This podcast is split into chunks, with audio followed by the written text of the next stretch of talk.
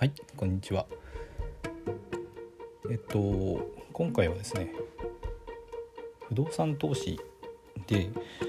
まあ、収支ですねこれを改善させる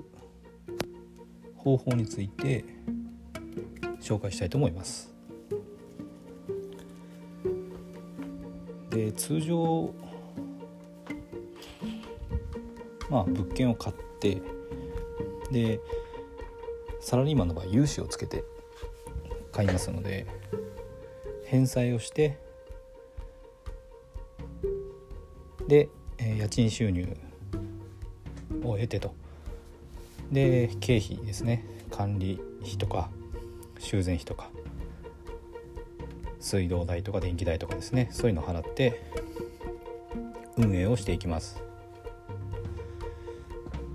で、えーと、このまあ収支なんですけども大体シミュレーションっていうのをこう業者さんからもらってで購入の判断をして、えー、運営をしていきます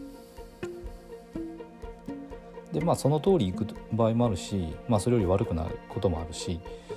あと買った後にまあ、良くしていく方向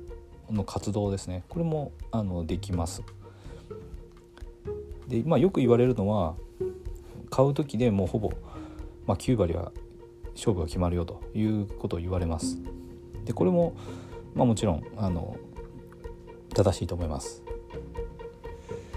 ただ買った後何もできないかっていうとそうでもなくてで、えーと、ここから何回かにわたってですねその収支の改善についてお話ししたいと思います。でまあ収支っていうのはそのまあシミュレーションをまず見るんですよね。で家賃収入に対して返済比率が何パーセントですかそれから経費が何パーセントですかであと空室率をどれぐらいと想定しますかっていうところがまあ主なところです。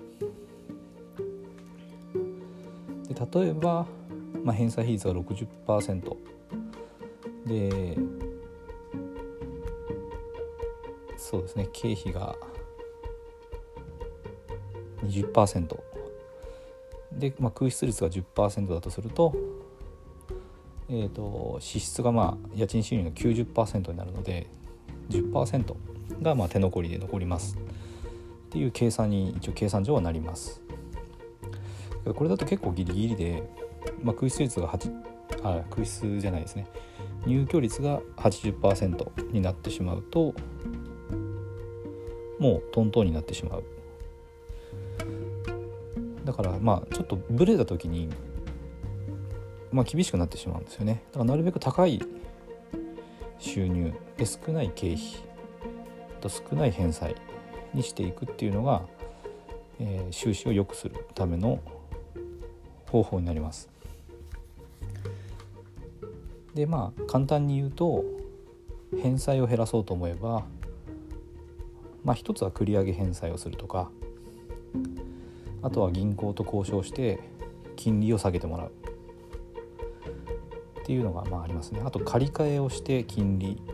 まあ、より有利な融資条件にするっていうのもあります。それからあと経費についてはこれなかなか下がらないんですけどもあのまあ一つはあの管理会社を変えるっていうのがありますね。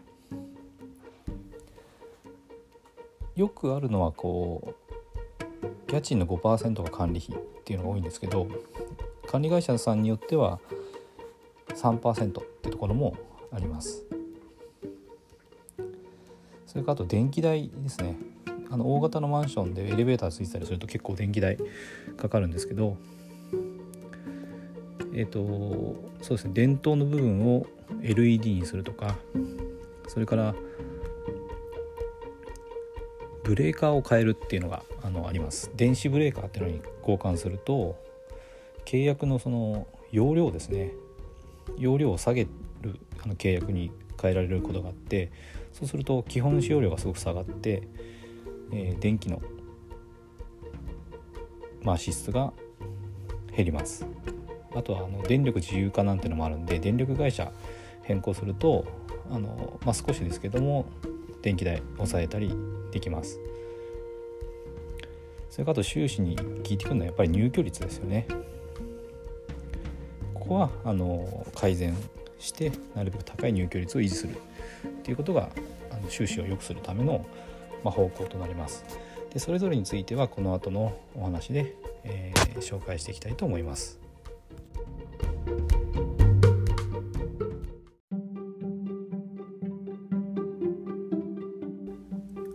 まで聞いていただいてありがとうございます。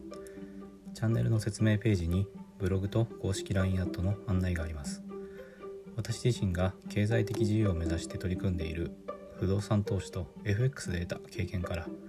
収益を向上させるための情報を配信しています。不動産や FX を始めてみたい方や